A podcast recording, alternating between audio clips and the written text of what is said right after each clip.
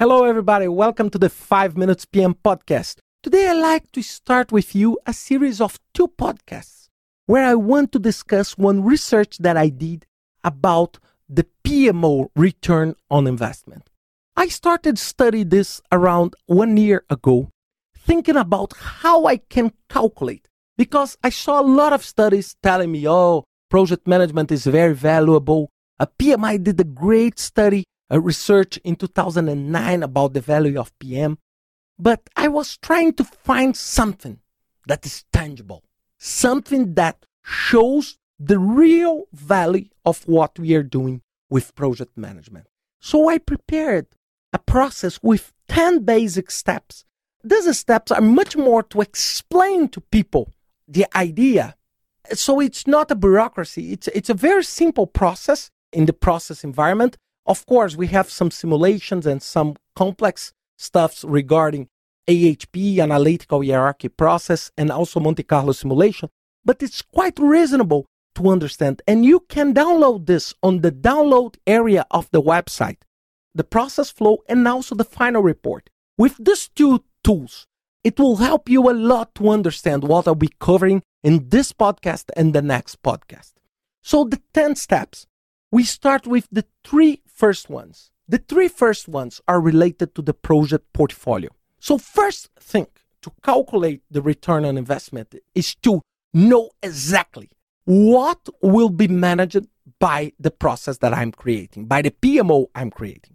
So, the first thing I need to know is to have a project office that manages a billion dollar portfolio.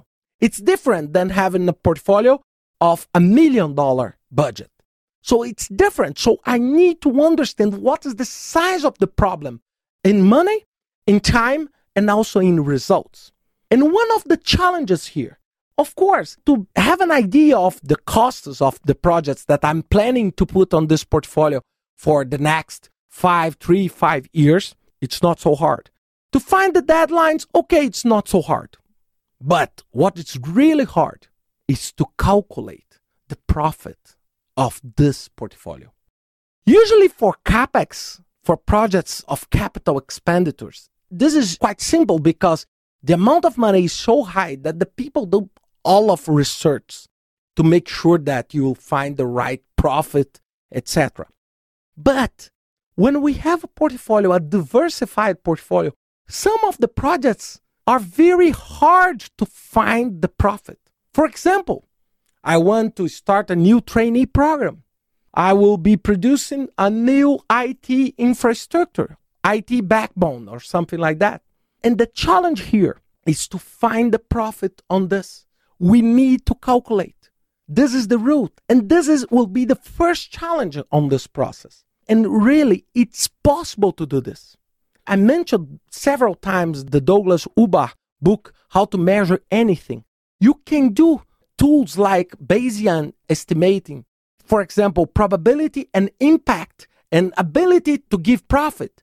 You can do an AHP, an analytical hierarchy process, to compare the options. So this project can reduce the turnover by 2%, or by 4, or by 6, or by 8, or by 10. And then we can calculate this and we can compare this using the multi criteria aspect and we'll spread up the pie amongst the alternatives. And this will help me to understand what will be the real results of the project.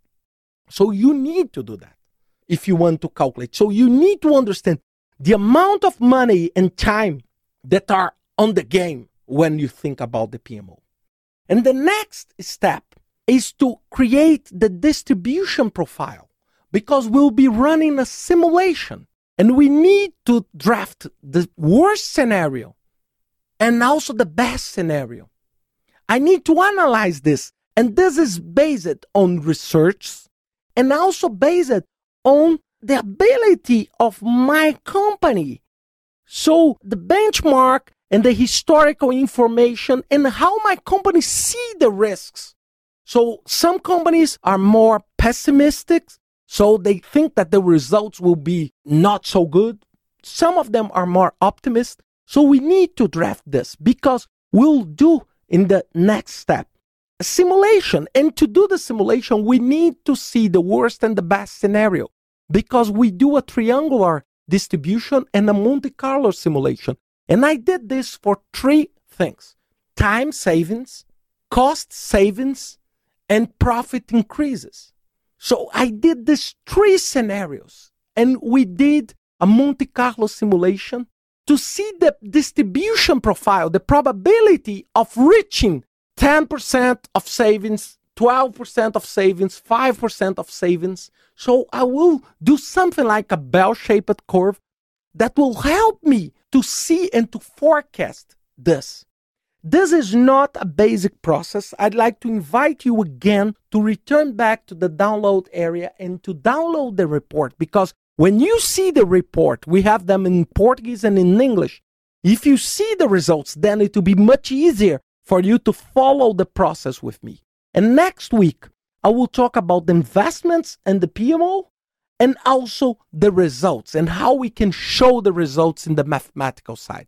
I apologize. I know that this is quite complex, but I challenged myself to do this in something like 12, 13 minutes. And I'll try to do the best I can here to help you to understand the return on investment. Hope you enjoyed next week, part two of this podcast.